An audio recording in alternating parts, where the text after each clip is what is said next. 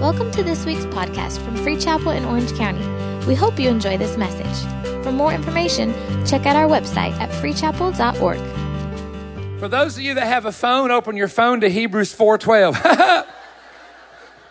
I used to say open your Bible. Look, I'm telling you, everybody on the front row got a phone right now, every last one of them. Hebrews chapter 4 and verse 12. Um, most of my quoting of scripture is from the King James translation because that's the translation I learned to quote. I find if I use another translation, I start kicking back into King James. Now, I'm going to tell you a secret about King James. Ready? There's about eight words that we spell different now in the English language than they spelled in 1611. Favor. How do you spell favor? Anybody tell me? Tell me. F A V what? That's not how he spells it.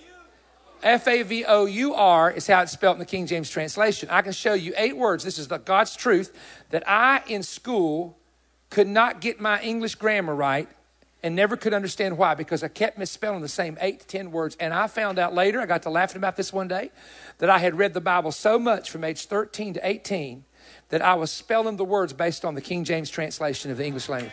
I'm telling the truth. I am telling. I laughed one day because I kept misspelling the same eight words over and over again, and it was in my brain. I had seen them that way for so long. All right. So anyway, uh, I told my English teacher, blame it on King James. It's his fault. So in Hebrews chapter 4, verse 12, for the word of God is quick. That word quick means alive and powerful. That Greek word means energized and sharper than any two edged. And in Greek, that word two edged is a Greek word that means two mouthed, two mouths, than a two edged or a two mouthed sword. Piercing even to the dividing asunder of soul and spirit and joint and marrow, it is the discerner of thoughts and the intents of the heart. The reason the Bible or the scripture is a two mouthed sword is because in the Roman time there were five kinds of swords from a small dagger to a large sword. Several of those were one bladed. But the most deadly one had a little bit of a curve on it and was two edged. It was very dangerous.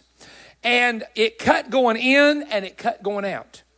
And the reason in Greek it reads, if in the Greek translation, a two mouthed sword, is because Jesus, when he comes back, has the sword coming out of his mouth, which is a symbol of the word which he speaks. And when he speaks word, he defeats the Antichrist and all of his army just by the power of a spoken word. So, how is it a two mouthed sword? Ready? Picture a sword with two blades. When God spoke it out of his mouth, he put a blade on one end.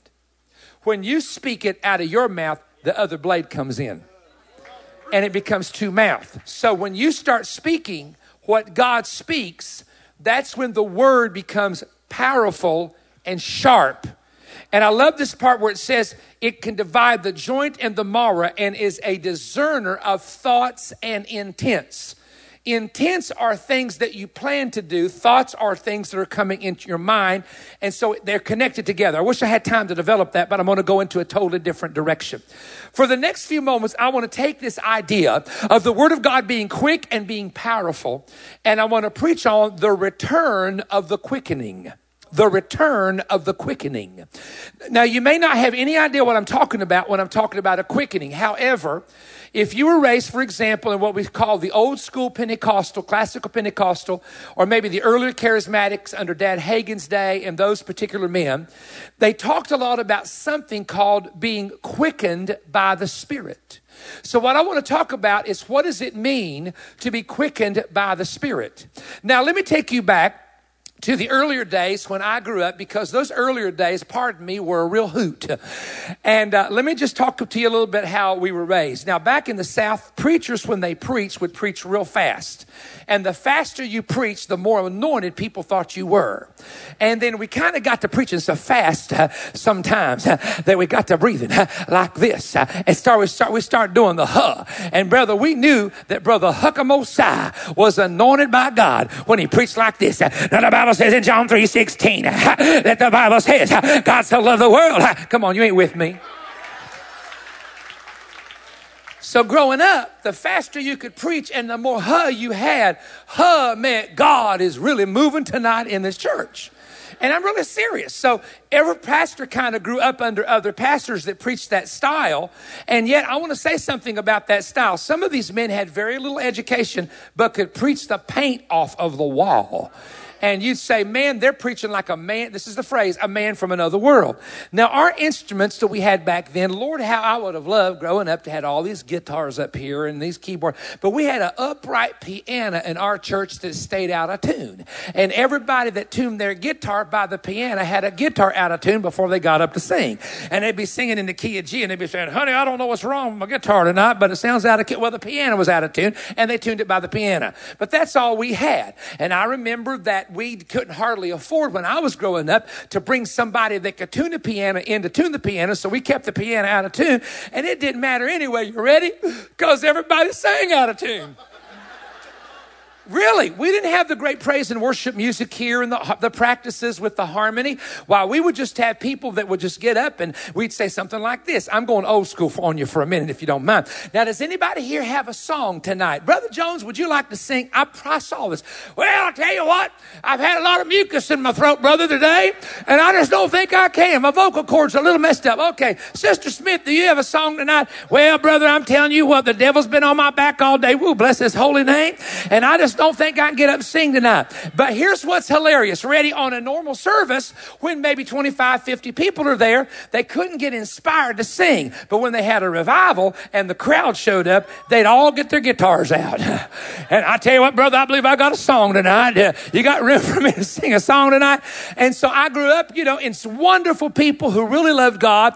I grew up when people would pray all together. You never had anything called let's pray a silent prayer because there's no such thing as a silent prayer. If you'll check out your Bible, all prayer has to be said for it to be a prayer. So, in other words, if you're praying, yes, you can meditate on God and never say anything. You can have your mind on God and never say anything. But when it comes to praying, if you'll check out your Bible, words have to be said out of your mouth in order for it to be an actual prayer. So, we were used to people praying out loud. We were used, of course, in that day to having what they called altar benches. And people, when they would come down to repent or to pray or receive from the Lord, they would always come down to the altar. Got to tell you a funny story here. One of my pastor friends was a teenage preacher years ago. Him and his brother were preaching. By the way, it wasn't Richie and Jensen. It was uh, Ronnie and Steve Brock. And so the Brock brothers were preaching and they were well known. And this pastor said, I had these altars in my church and they were very heavy. And said, Ronnie got to preaching one night under the anointing and the power of God hit him. And he said, I feel so much of God in this place. I believe I could pick up this altar and run with it. So he laid the microphone down and he ran down to the altar and he grabbed to pick it up and it was so heavy he stripped his back out. And he come back like this. I praise god steve you better come and take the service right here because i just and, and he had to kind of crawl off. That's the kind of things we grew up in. Speaking in tongues however we'll talk about this in a minute was a part of the culture of that day. And it was not an odd thing for people to start praying in what we call praying in tongues or praying in the spirit. Neither was it an odd thing when people would be prayed for and they would kind of fall prostrate under the anointing. Now people that weren't familiar with it thought that they had passed out. I remember we'd have some Catholic folks that would come for the very first time to our services and they'd see people getting prayed for and they'd run up with fans and start fanning them and say, somebody call 911 right here. Because I said, no, no, they're going to be okay. Well, what's happened to them? Well, the Spirit of God has overwhelmed them and just let them lay there because God's operating on them. I've always said when people fall out under the power and they really fall out under the Spirit of God, that what's happening is God has got them quiet and God has them still to operate on him and work on him. Because a surgeon can't do surgery when you're hopping around on the operating table. A surgeon can only do surgery when you're laying there still. So sometimes God overwhelms people and they fall out in the spirit or under the power. So God, it gives them, God, an opportunity to work on them. Now, let me go back. So when we'd speak in tongues and people were falling under the power and the power of God would move in the preaching and people would stand up and shout, there were people that became very, very critical and they started leveling four accusations against anybody who believed in preaching and preaching with the fire and the music was going and the people were shouting and rejoicing and falling under the power of God and the manifestations of the Spirit were taking place. All this would begin to happen. So here was the four things they said about us. I can remember this as a kid, hearing this leveled against my dad, against the churches where he pastored, and against Pentecostals in general. First of all, they accused us of just being all uneducated. The second thing they accused us of was having a wrong spirit. They even said we had devils on us or something. Number three, they said, well, it's nothing but a bunch of emotionalism. And number four, when we speak in tongues, some people said, well, it's nothing but gibberish. Now, I remember growing up, and those are the four things they said against us on a consistent basis. So now let us examine or evaluate those four statements leveled against people who put emotion and who put excitement and who put zeal behind their walk with God. First of all, let's talk about the uneducated. Oh, yes, it's true. In the earlier days, they were farmers. In the earlier days, they were factory workers. But now, what are you going to do when doctors and lawyers, professional NBA athletes, professional NFL athletes, some of whom I know, professors of colleges and universities, all of them who have PhDs, all sorts of doctorate degrees, BA degrees, etc., that are very, very educated, now believe that not only speaking in tongues is a true gift, not only is it Bible, but it happens today, but they've actually done research in Philadelphia and research at universities with people who speak with tongues. You ready for this? And found out they are not unstable people emotionally, but they happen to be people that some of them have great intellects, that a lot of them are people that are able to be more, watch, watch this, mentally stable than people who don't speak in tongues. Now that is a, that's a study. Now, the second, the second thing that was le- le- leveled at us was this. Well, th- those people have a wrong spirit. They have a demon. Now, let's, let's reason together, okay?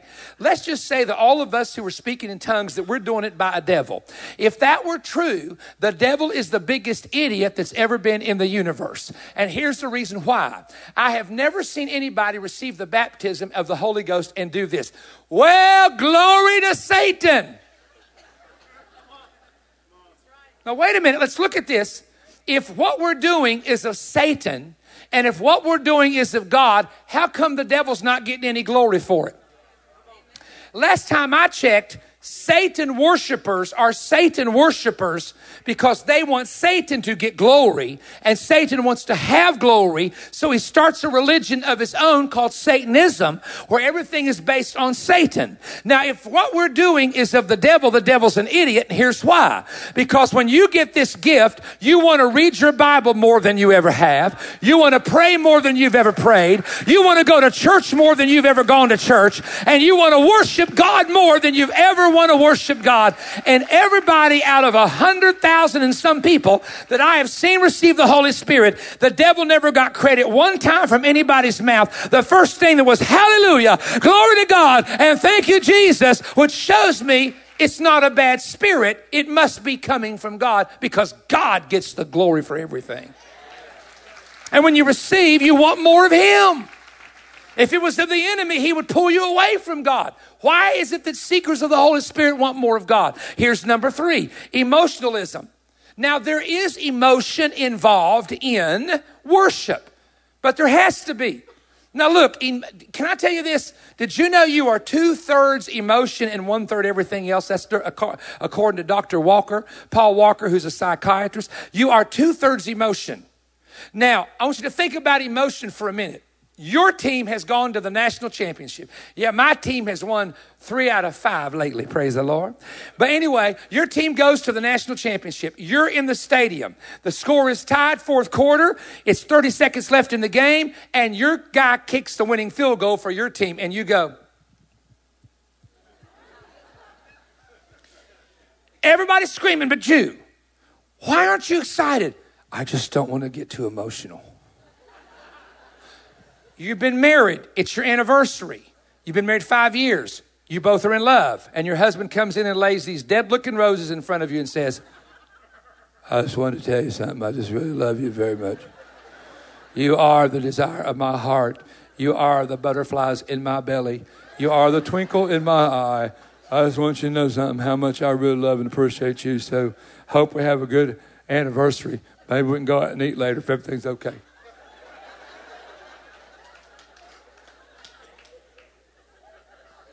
You will say, Excuse me? Can we put a little feeling behind this? Can you say me, can you do it like this? Baby. Baby, I am talking to you, hot lips. That's the way I talk to my wife. You think I'm joking? Ask some of my friends. I embarrass my wife in front of people. I ain't gonna tell you some of the stuff I said.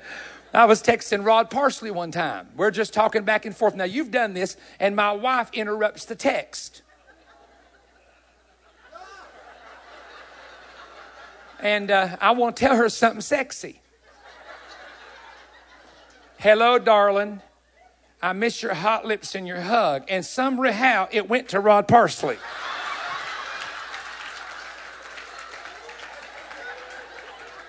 And I kept I kept waiting for her response for 20 minutes and it never came. And I picked up my phone and I said, wait a minute, that's the last thing she said. That is not what I said. And I hit Rod. And it says, Oh, hot lips, how I miss your hugs and kisses. I wish you were near. I said, Oh, God, Rod, I promised that was for my wife. And he said, Oh, I totally understand. Emotions are normal. You go to a funeral. Let's say you go to somebody's funeral who's just died. Watch the wife. This is her husband. Now she she goes in there and she's crying. God love her. Bless her, uh, bless her heart. She just loved him. You can just tell she just loved him. She's over there crying and she's petting that corpse and she's rubbing his hair a little bit. And she, they can't hardly get her to sit down. Emotionally, she's reacting according to the proper way a woman who loves her husband should act at a funeral. But what if the wife, after 30 years of marriage, comes in like this? Got rid of that sucker. And baby, you ain't gonna believe the insurance money I'm about to get in 30 days. We're to go on a cruise, girls, and we're to go shopping at the best mall there is. Somebody get rid of him because I got one eye closed crying and another eye open scoping out who the next one's to be. What would you do if you went to the funeral and the wife acted that way? You'd say, dude, this woman got a problem here somewhere. Now, here's why I'm saying that. Why is it normal to cry at a funeral and it's proper? Scream at a ball game with your favorite team and it's proper. Go to a wedding and just throw down because you're so happy for the couple and it's proper. Have an anniversary, man, and grab your wife and pick her up if you can. that wasn't mean, I'm just being honest. Swing her around three times and then call the chiropractor.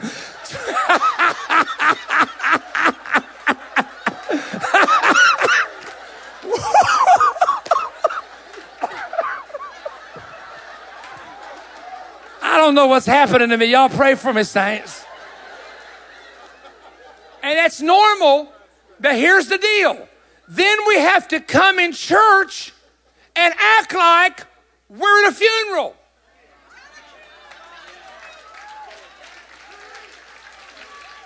Here we are supposed to serve a God who's real, a Jesus that kicked the bottom out of the grave and raised from the dead, a Bible that's full of life and energy and power, and we're supposed to fold our arms for one hour while a dead preacher gets up and preaches a dead sermon to a dead congregation and act like we're in a funeral.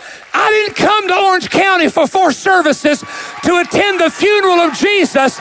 I came because there's a resurrection going on and there's resurrecting power in the name and the authority of Jesus and in the power of God's word. So, yes, I will get a little emotional. Thank you.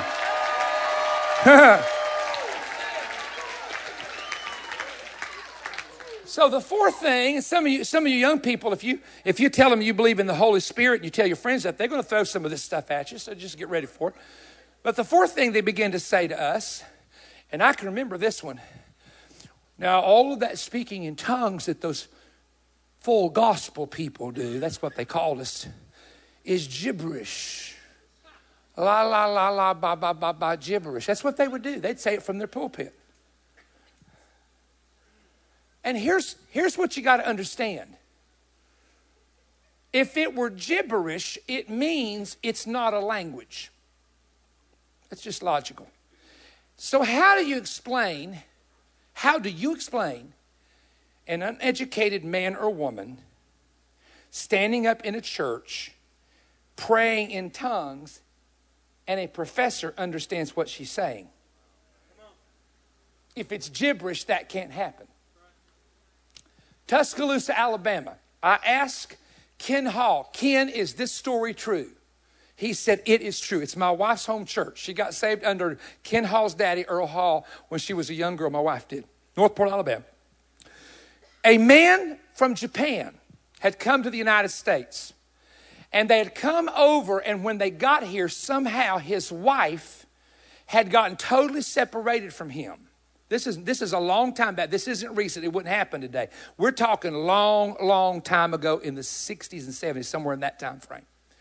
And he kept talking, this Christian man in Tuscaloosa near the University of Alabama kept talking to this man about the Lord. And the man, of course, was a different religion. So the man said to the Christian, the Japanese man said to the Christian, Can your God help find my wife? He said, Well, I believe he can. But why don't you come to a service where we're at and just see what happens? He came to a service. In Tuscaloosa, the man this happened to tells me this personally. They're on the back row at the Northport Church of God in Tuscaloosa, Alabama. Actually, it's in Northport, Alabama. I say Tuscaloosa so you'll know where that is. All of a sudden, an old woman stands up and gives what's called a message in tongues. Now, what that simply means is she's standing up and she's speaking in tongues and everybody's listening. Now, normally, according to the Apostle Paul, in 1 Corinthians 14, if a person stands up and gives what's called a message in tongues where everybody's hearing it, it has to be interpreted. The only option of it not being interpreted is if the person there understands the language and it's a message directly to them called a sign to the unbeliever. That's the only way it doesn't have to be interpreted. The man in the back gripped the back of the pew and started listening to every word and got a pen and a piece of paper and started writing it down. He, when the woman sits down, there's no interpretation. So they move on with the service, and the man turns to his friend and says, I have to leave. He said, No, there's a man going to speak. I think, you know, he says, You don't understand. I have to leave right now. Please come with me. So they gently got up and left. And he said, What's wrong? Did, did something bother you? He said, Oh, no. The woman who stood up was speaking Japanese. This is an uneducated woman from the hill, from, from the flatlands of Alabama. I started to say the hills of Alabama, ain't much down there. It's flatland in Tuscaloosa. And, and, and he goes to a payphone and puts money in. Now, this guy watches this. And he asks, a woman answers who is from Japan. See, the Holy Ghost told this man, You're looking for your, through this woman, you're looking for your wife. Her name is such and such. And here's the phone number where you can contact her. Now, when you get her, you serve me because I've proved to you I'm real. That's what was said. Now, here's what's weird. He, he asked the woman for a certain woman's name, and it, there was no one here like by that name. And then, here's what's wild. I don't know how this works among the Asian countries, but she had a pet name. He called it a pet name, which was not her actual name, but it's like a nickname. He then calls her by the nickname. Oh, yes, yes, she's here. It was his wife. The Holy Spirit gave the man his wife's pet name, gave the man the number to call, and the man, needless to say, guess what happened when it came to believing in God? You didn't have to convince that man afterwards that God was real. Now, if, if this thing that we have called the Holy Spirit, and when you see people speaking in tongues, if this was not real, it would be impossible for someone to communicate in a tongue or a language that is known on earth if it was simply gibberish. And I could stand here tonight, won't do it, but I could stand here tonight and thrill your soul with stories that would blow your mind of the power of God and the anointing of God operating in people's lives through the manifestation of speaking with other tongues. Now, the reason I brought you through all of this is those early manifestations of the Spirit were called by the name of, here we go, the quickening of the Holy Spirit. Now, the quickening of the Holy Spirit, let me give you a little bit of word studies here. In the Bible, in the King James translation, for example, it says the word of God is quick. Then in the book of Psalms, God, David said, Thy word hath quickened me. The Greek word is Zoe, spelled Z O E, and it means life. But they've added to quicken a second Greek word, and here's the meaning. Let me just give you the meaning. Quicken means to make alive, it means to endue with life, and it make it means to make alive together. So it's God's presence coming on you, working together to make you feel alive. Now, it also means, and this is a definition from, uh, I believe it's the Vine's Greek Dictionary. Quicken means to rejuvenate. Quicken means to refresh. Quicken means to revive a person. And I would add this, from my opinion, it's better understood as a surge of God's power that can suddenly be felt in a specific moment in your body, in your mind, or in your spirit. Mm-hmm. Now, going to give you some Bible. I'm going to go through this quickly because I want to hit. I want to hit a couple highlights. Number one, there is the quickening of your physical body. Now, when you get in a service where the Lord's power has come down, you will discover that people react to the presence of God. Now, if you don't think it's normal to react to the presence of God, Mount Sinai was a solid mountain. But it said when God came down, the mountain shook. And I've always said if God knows how to shake a mountain, God can move a man. And so the quickening of your body, here we go. But the spirit, this is Romans 8 11, that raised Jesus from the dead dwells in you, and he that raised up Christ from the dead shall also quicken, make alive your mortal body by the spirit that dwelleth in you. So here's the thing. The, I love this. Jesus, help me. The spirit that raised Jesus from the dead. Now, now let's go over this. Jesus has been dead three days. He has no blood in his body. It's all been poured out. He's wrapped up in a hundred pounds of linens and spices, laying on a slab in a cave with a two ton stone rolled over top of him. And the Spirit of God comes into that graveyard, walks through that rock, lays himself on the body of Jesus and breathes one time. And all of a sudden, the soul and spirit of Jesus go back into that body from the heart of the earth. Jesus sits up and his body, his body comes through the grave clothes. They didn't have to unwrap him because when you get a resurrected body, you can walk through a door with a door closed. You can go through a window with a window lock. Read your Bible. So he came through the grave clothes and the grave clothes remained there. Now the Bible tells us, I love this. Jesus, let us, let us hear this today. The same spirit that raised Jesus from the dead. Look, a dead corpse don't smile, laugh, cry, shake, rattle, or roll. A dead corpse lays there. But when the spirit came on the dead corpse, the fingers begin to move. The wrist begins to turn. The elbows begin to move. The shoulders begin to flow. The hips begin to shake uh, and the legs begin to move. And suddenly Jesus can walk and talk and breathe and move and live and touch people simply because he has been quickened in his body by the Spirit of God. Now, folks, I just want to be as honest with you as I can. So now you think that this Spirit that raised Jesus from the dead is going to come on you and suddenly hits you and you're going to do this. Praise the Lord. Woo, woo, woo, There it is. Woo, I feel it in my feet. Ooh, it's in this one now. Ooh.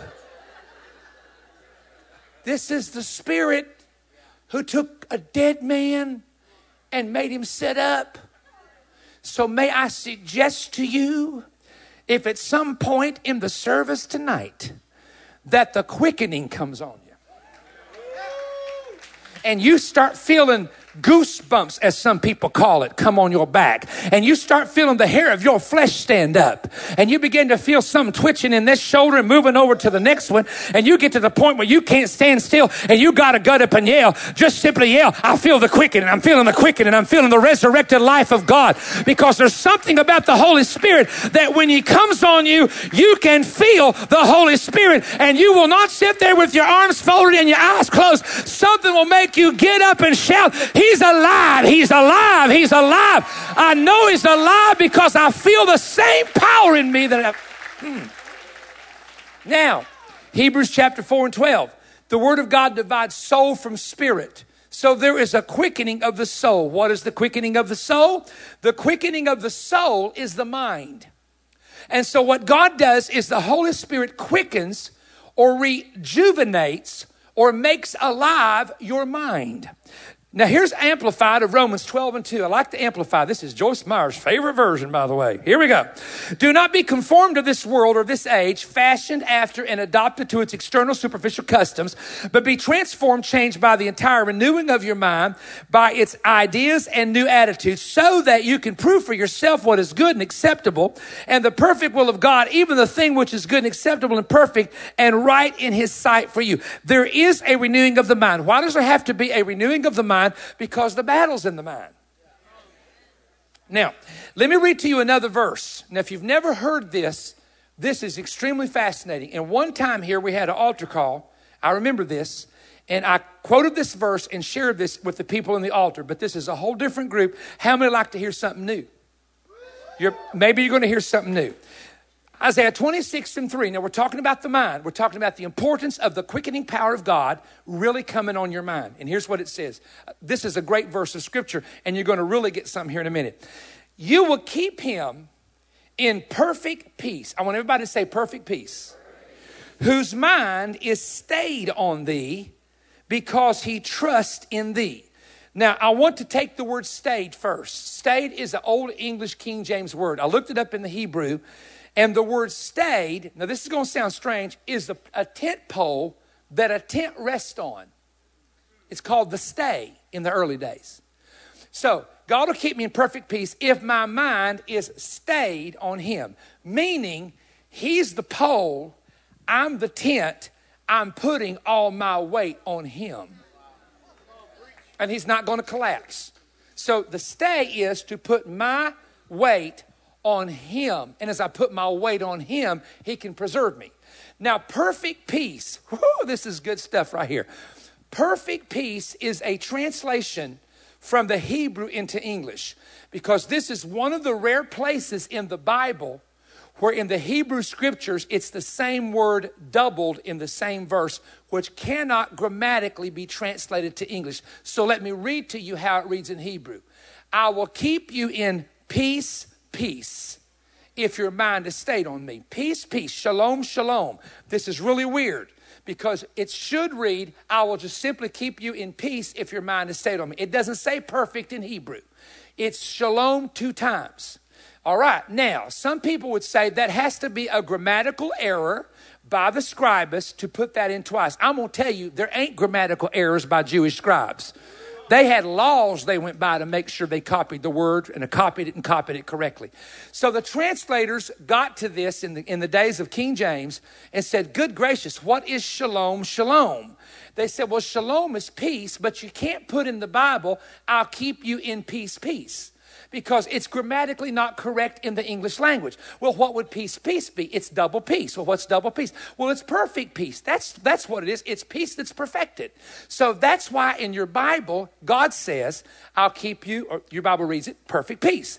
Now, let us go back to the intent mm-hmm, of what the prophet meant when he said, peace, peace. Only God knew this. The prophet did not know this. Every human being has a brain. Your soul is con. Well, I think some people may not have one. I mean, you know, you're like me. I've met a few that wonder if they had half a half a brick up there or something. You know, okay, I understand. I understand. Everybody's got a brain. Now, here's the thing about your brain, and most most of you have know this if you studied this. It has a left and right hemisphere. Your brain has two hemispheres. And every human being operates like left handed people use one side of the brain. Y'all know this. Right handed people use the other side of the brain. I don't know how much I should get into here. men think with one side of the brain, and they tell me men tend to think on with the left side, and women seem to tend to think on the right side. And there are some people, and I promise you, I must be one of those people, according to doctors, because I have a little bit of autism, that uses both sides and shifts from one side to the next. Uh, uh, okay? Yeah, you too, okay? Now, okay. Slap me five, man. You're with me on this thing tonight. All right. Here's the, here's the thing, and I, I want to explain to you why I work both sides. Now, Rob and Tammy, I'm going to make a statement. You work with me for 30, you know me for 30 some years. You work with me every day. Is this not true? I can have in my office a CD sermon going. I can have in my office at the same time a DVD going. I have the internet up doing research. I have a laptop in front of me that I'm writing a sermon on, and I have been able to write two books at one time with two laptops. I did it in a board meeting one time. Then I have the news on.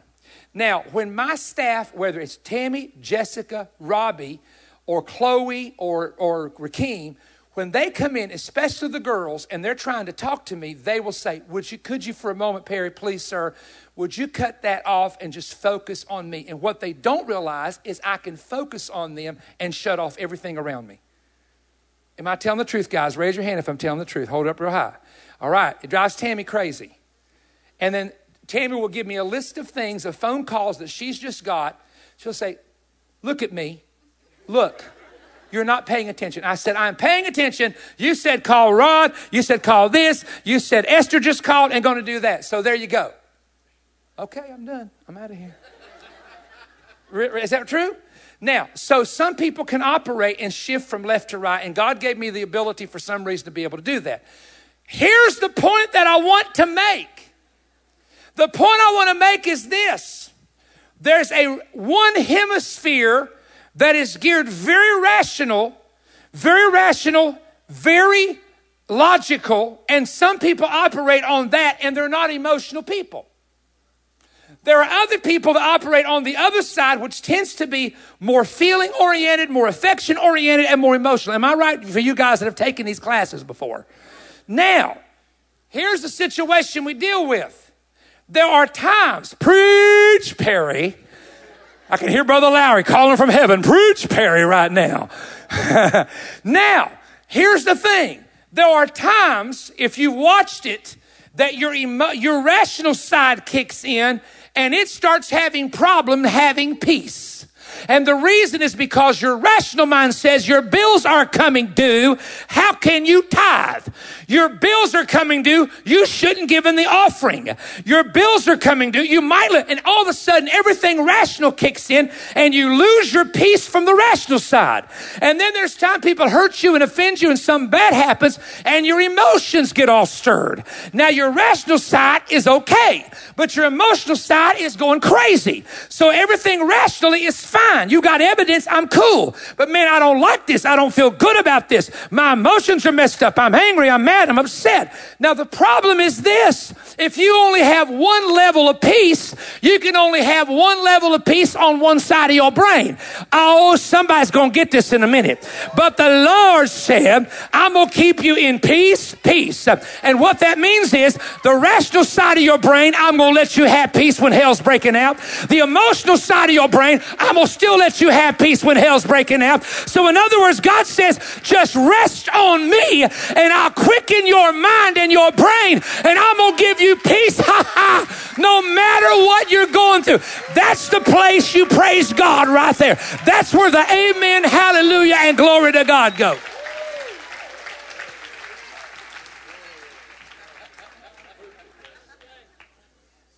You want to be in an illustrated message? Come up here. You look like Jesus too. You got so many boys in this church looking like Jesus. Lord help me. Now, can I can I take your hat off? Are you okay with that? Oh man, you're looking good. No, man, you're looking good. Because I got I got to, excuse me, I'm not playing with your hair. I just wanted to make sure.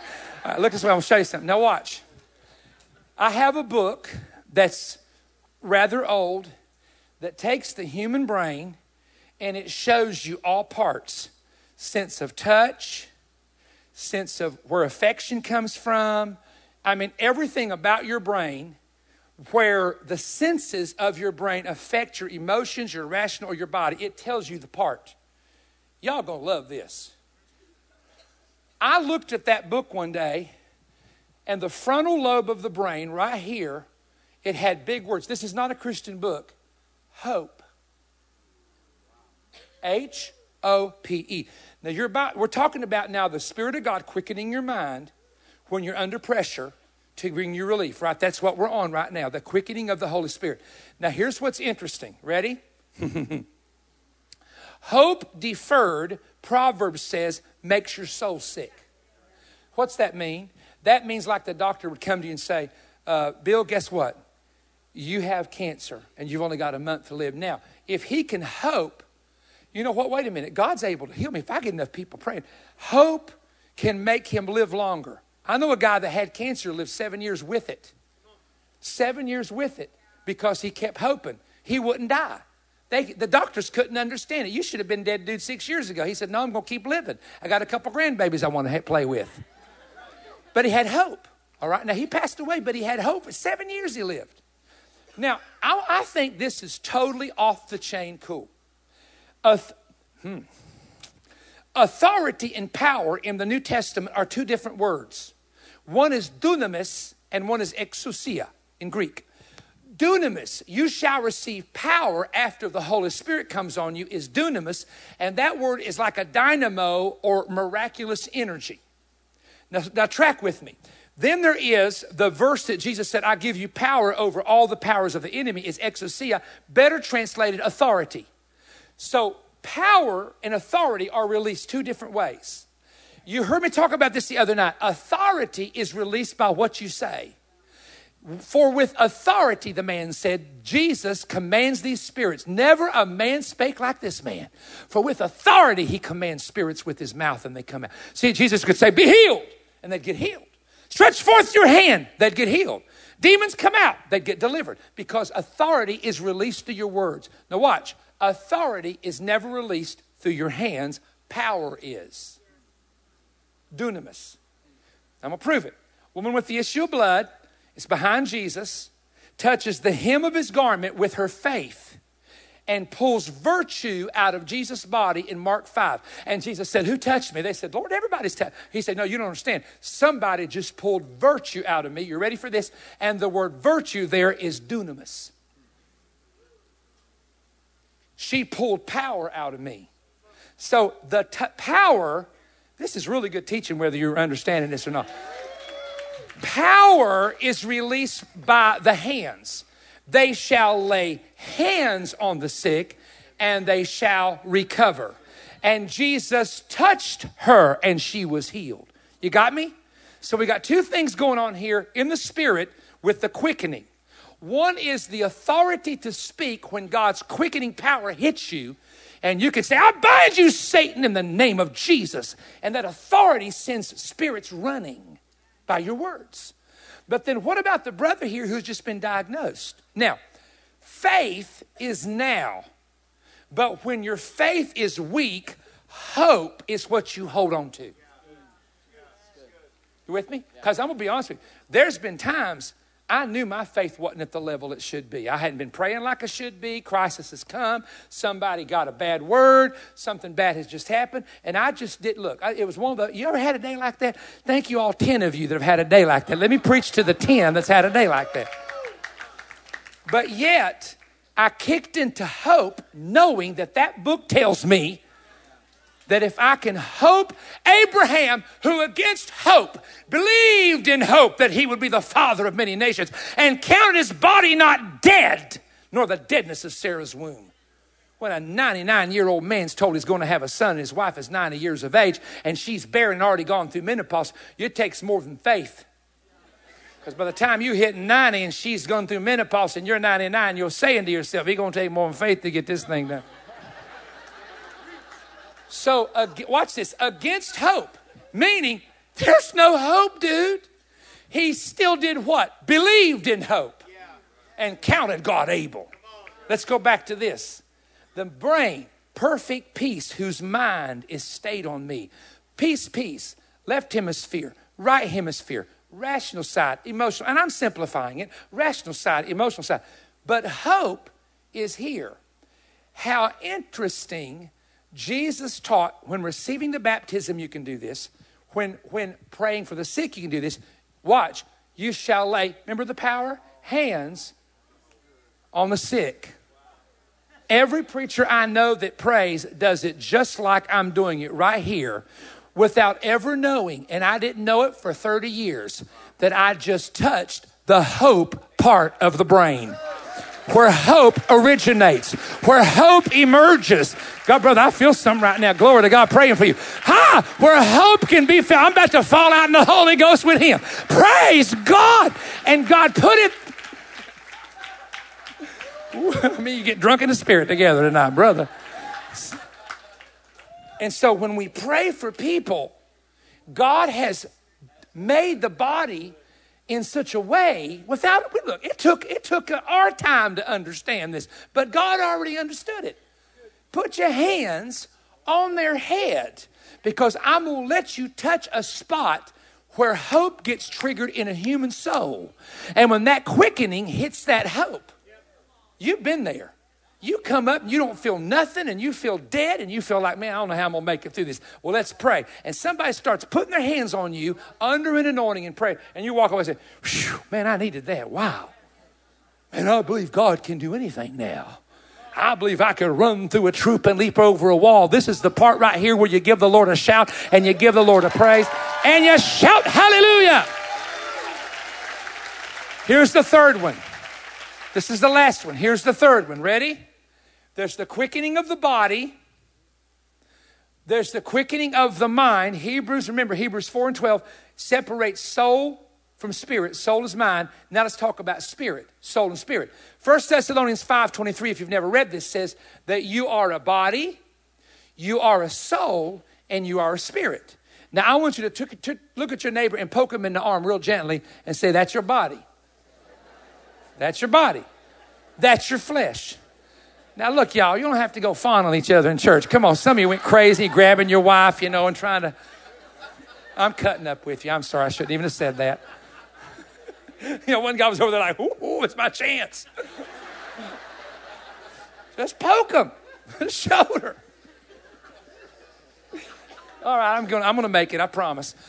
So, that's your body. Soul is connected to five senses hearing, seeing, smelling, tasting, touches, and intellect and is connected to the brain and the mind. There's actually a difference between brain and mind biblically, but I don't have time to get into that, but it's a great study if you get into it. Now let's talk about the spirit. What's the spirit? My spirit, if it jumped out of my body, would look just like me. I think it's probably better looking than I am, to be honest with you, but that, that's beside the point. To be absent from the body is to what? be present with the Lord. So you die, your spirit and soul come out of your body. Moses was on the Mount of Transfiguration. Peter said it's Moses and Elijah. How did he know? He never saw a picture of either one of them. There was not a picture of Moses, but they knew it was Moses. Moses had been dead 1,500 years, and the Lord brought Moses out of paradise to stand there and confirm that Jesus was the Messiah in front of those guys. Isn't that cool? That's crazy right there, man. Okay, so but it wasn't Moses' body because there hadn't been a resurrection yet. It was Moses' spirit, but it still had a body to it. Your spirit has a form. You're not just a blob, you know, like Ghostbusters floating around.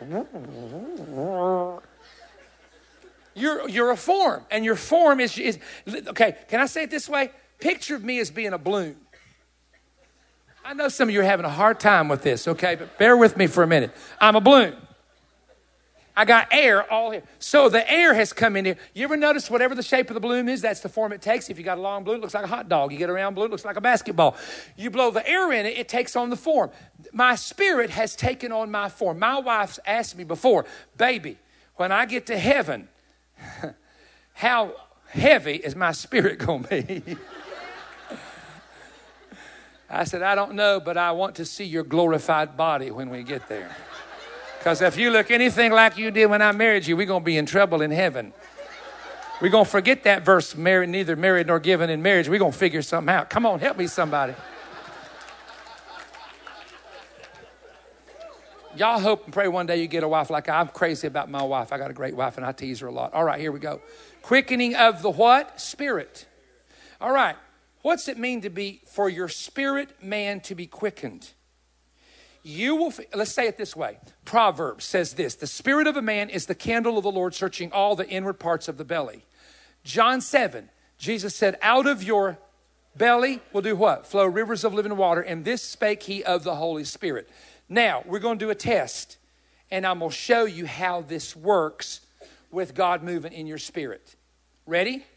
When god gave the revelation of worship in the bible he gave it at a well he goes to Jacob's well where there's water flowing, and they have to take the cap off of these wells. We went there, didn't we? We sure did. We went to Jacob's well. And they have big stones, do they not, that they put over that well so birds won't land in it, birds won't do their business in it, insects won't fall in it. And so when they're not using it, they take a stone and they put it over top of that well completely. All right, so meaning if you're going to draw water out of that well, you have to remove the stone. You tracking with me? Okay. So Jesus tells me, my spirit man, that the heart of my body is my, the center of my body is my heart, but the center of my spirit is my belly. You got it? I'm telling you what the Bible teaches. Now, this is the reason why negative or positive emotions are always felt in your belly. Let somebody almost hit you in a car, and what will you do? You'll, you'll feel it right here, right? Let somebody tell you your loved one just died, and where do you feel it? In your belly. Great joy is in your belly, sorrow, pain. And I'm not talking physical pain, I'm talking about emotional pain. Why is it there? Why do you think it's there? It's there, and I don't want to talk about the gut nerve and all that. That's a whole different study. It's there because it's the center of your spirit, and your spirit, like the Holy Spirit, can be grieved. Your spirit, like the Holy Spirit, can be vexed. Your spirit, like the Holy Spirit, can feel oppression and it can feel depression. And why do you feel it not up here? You might get a migraine over something, but you don't feel it here. You feel it. What do people do? Oh, God, no. They grab their belly. Why? That's the center of their spirit where the life of God is flowing out of you. Y'all got time. Look, this is my last night. Y'all got time to, to hang with me for just a little bit while I preach this. Raise your hand. I want, I want to get I want to get up. Okay. All right. I know you got to get up. I got to get up. I got to fly home. Let's not worry about it. It's only 7.30 right now. Back home, I, I just got starting preaching back home. Oh, Jesus. But I'm almost done. All right. Does anybody in the building have a shofar? On you. Run it up here. As fat brother, you raise your hand. You got a shofar on you? Run it to me like now. Somebody get me a shofar as fast as you can. I'm not going to blow it. I just want a shofar. Who's got a shofar? Do you have one on you? Uh, too late, too late. It'll be too late for that. Everybody knows what a shofar is, right? We're in deep trouble. Why did I bring this up? No, I'm going to show you this. A shofar Let's take an antelope horn. It's the horn of an animal. And okay, here's the mouth of it, right? It narrows down. You've seen these. And then at the bottom, it doesn't have a normal hole.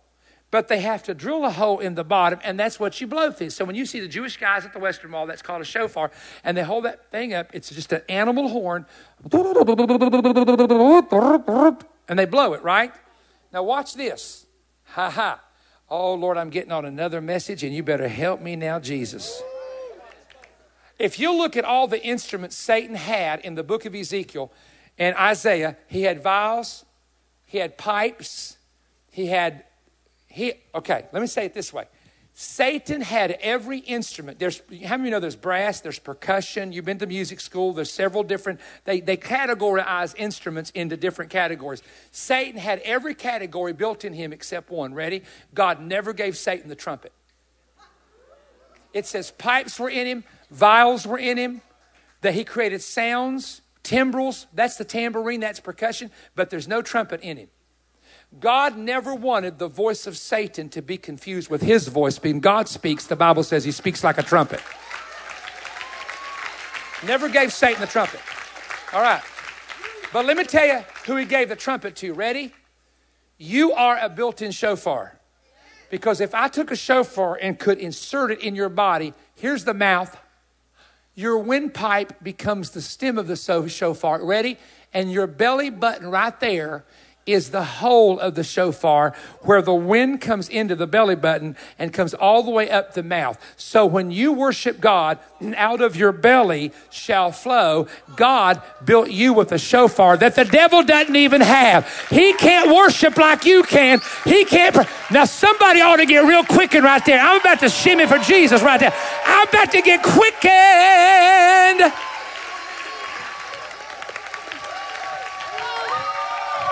Whoa! All right. To, I'm almost done. Of course, I said that three times already. But here we go. We're going to prove it to you how this works. Worship is like a well. Jesus is sitting at a well revealing they that worship God worship him in spirit and truth. John chapter 4. It's like a well. But to get a well opened, you got to uncap it. It's not automatically there. So, to get your river flowing, to get the quickening of your spirit, you got to do something. Now, I'm going to show you the difference between saying your praise and singing your praise. Because when you get into the melody of singing to the Lord, you bump into a different level of worship than just saying. And here's why because you can say something with your lips and your heart be far from it. But it is almost impossible for you to sing unless you feel it and mean it. Try it sometimes.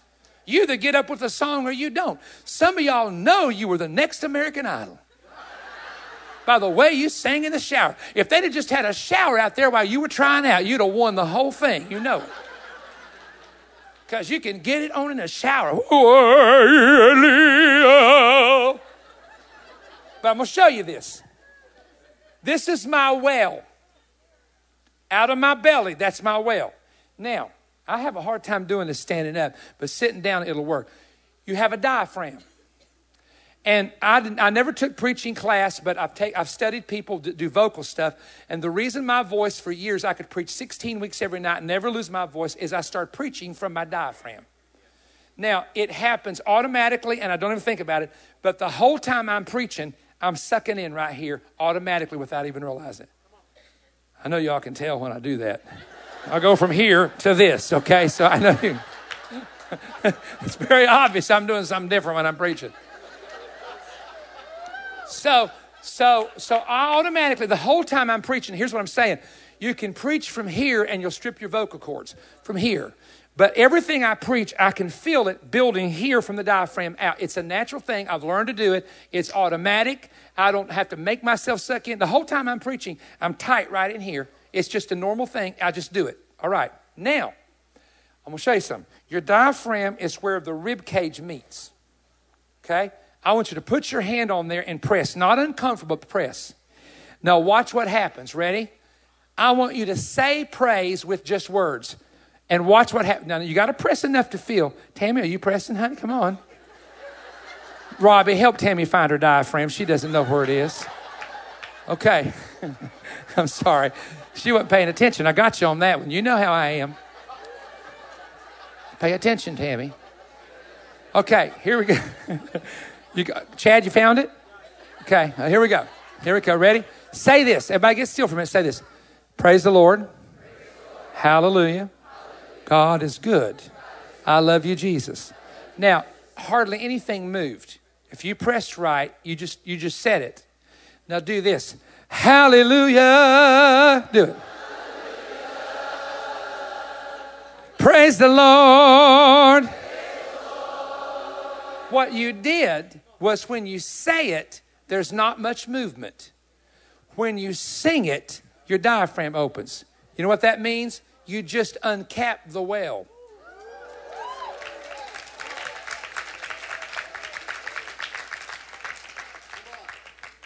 That's why that the quickening of the spirit is important for it to come into your spirit. And that's why it is important to sing even if you think you can't. Because what it does, watch now, let's go back to the shofar. that singing and that worship of singing is the wind coming out of your spirit and out of your mouth, producing the sound that's pleasing to God. Living creatures cry, Holy, holy, holy is the Lord and there's there's there's elders and 24 there's singing going on in heaven they will sing for the entire tribulation around the throne of god there's power in the song and your quickening will often come through a song last story right here I've told this before. I love telling this. I'm going to tell it again because there's too many new people that need to hear it right now. Ready? Here we go. Several years ago, I was going to Billy Franklin's church in Wilmington, North Carolina, and that happens to be Jentezen's dad. It was me and Pam and a guy named Keith Dudley. Keith was trapped. Remember Keith? Keith was traveling and singing with us at the time. We were kind of helping him get started in the ministry and so on. So it, I never forget it. It was December. We booked a crazy revival in December in Wilmington. I've never been there. Okay. And we, first of all, I didn't want to be traveling. I had preached over 280 times that year. I was totally mentally wore out. I was physically wore out. It was the month of December. I wanted a break, and I didn't want to be going to revival. Okay? And not only that, but we were trying to file a 501c3. It was not working. It basically, let me say it this way all hell's breaking loose. Okay? But I do know if I take off Christmas, we have no income whatsoever.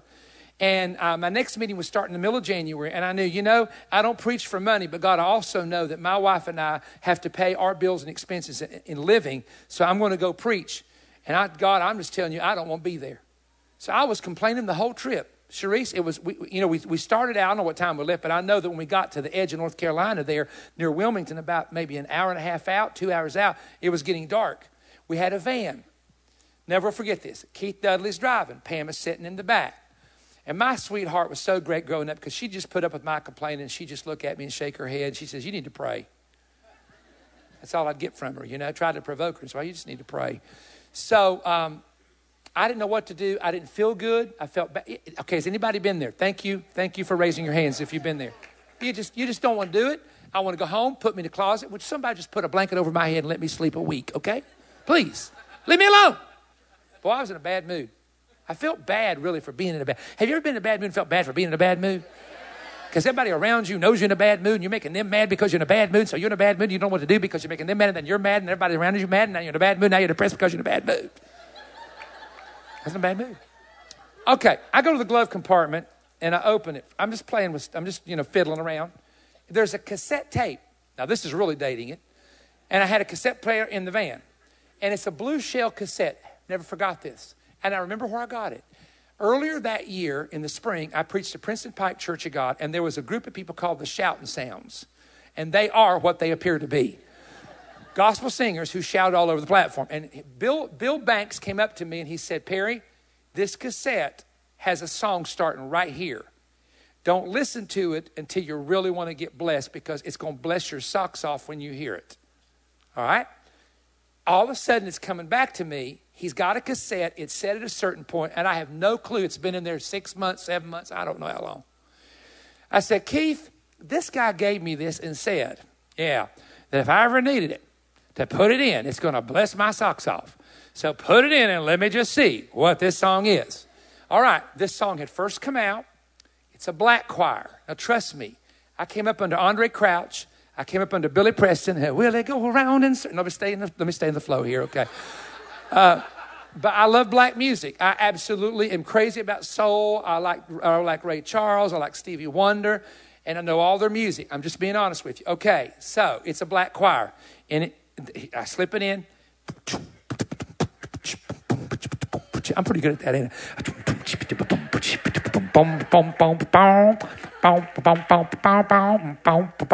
So I'm kind of I'm kind of liking the groove already. And here's what it says Well, I got a feeling everything's gonna be all right. Hey, hey, hey, I.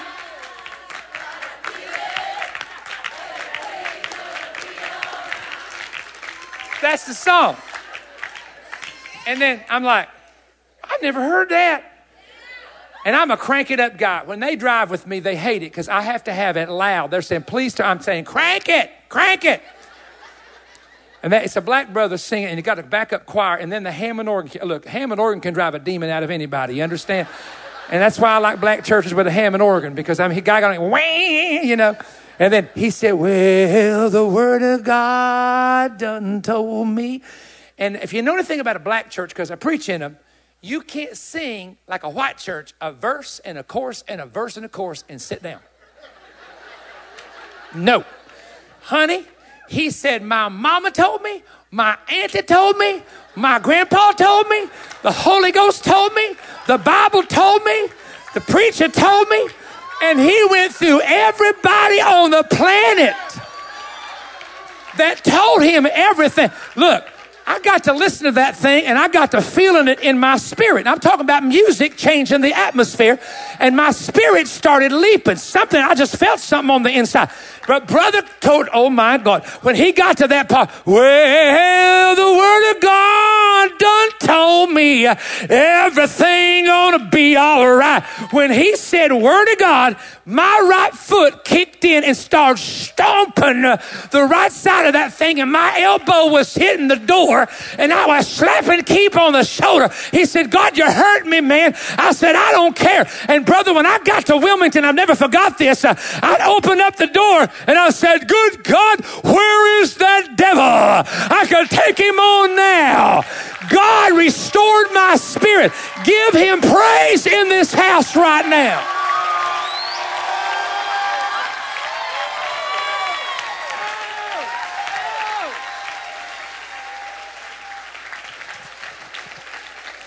The greatest thing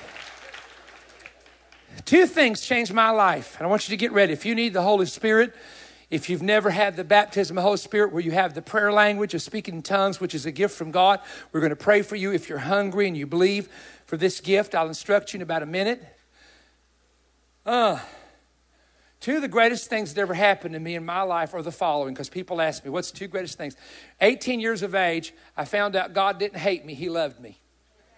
Because I grew up in a church that preached a lot of condemnation. They meant well, but they preached a lot of. Man, I thought if I saw a girl and thought one time she was cute, I was going to hell. and when I got liberated as a single boy, I looked at all of them after that. I just want to tell you. Because I'm going to marry one, you know. Yeah, baby, yeah, how you doing, sister? Praise the Lord. Yeah. I got liberated. I can only preach this in California, trust me.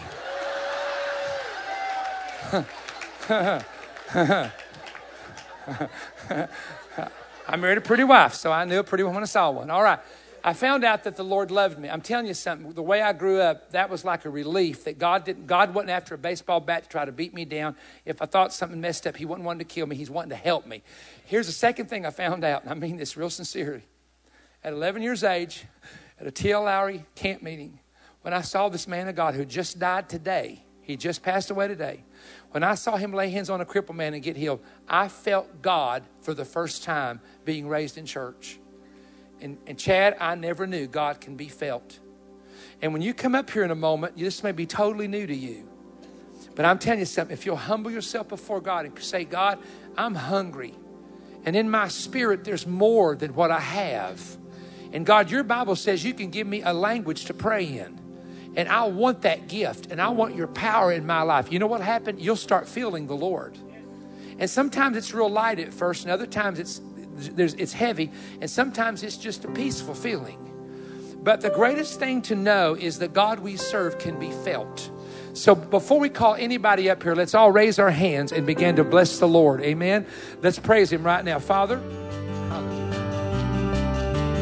Thank you for listening to this week's podcast. We hope you were blessed.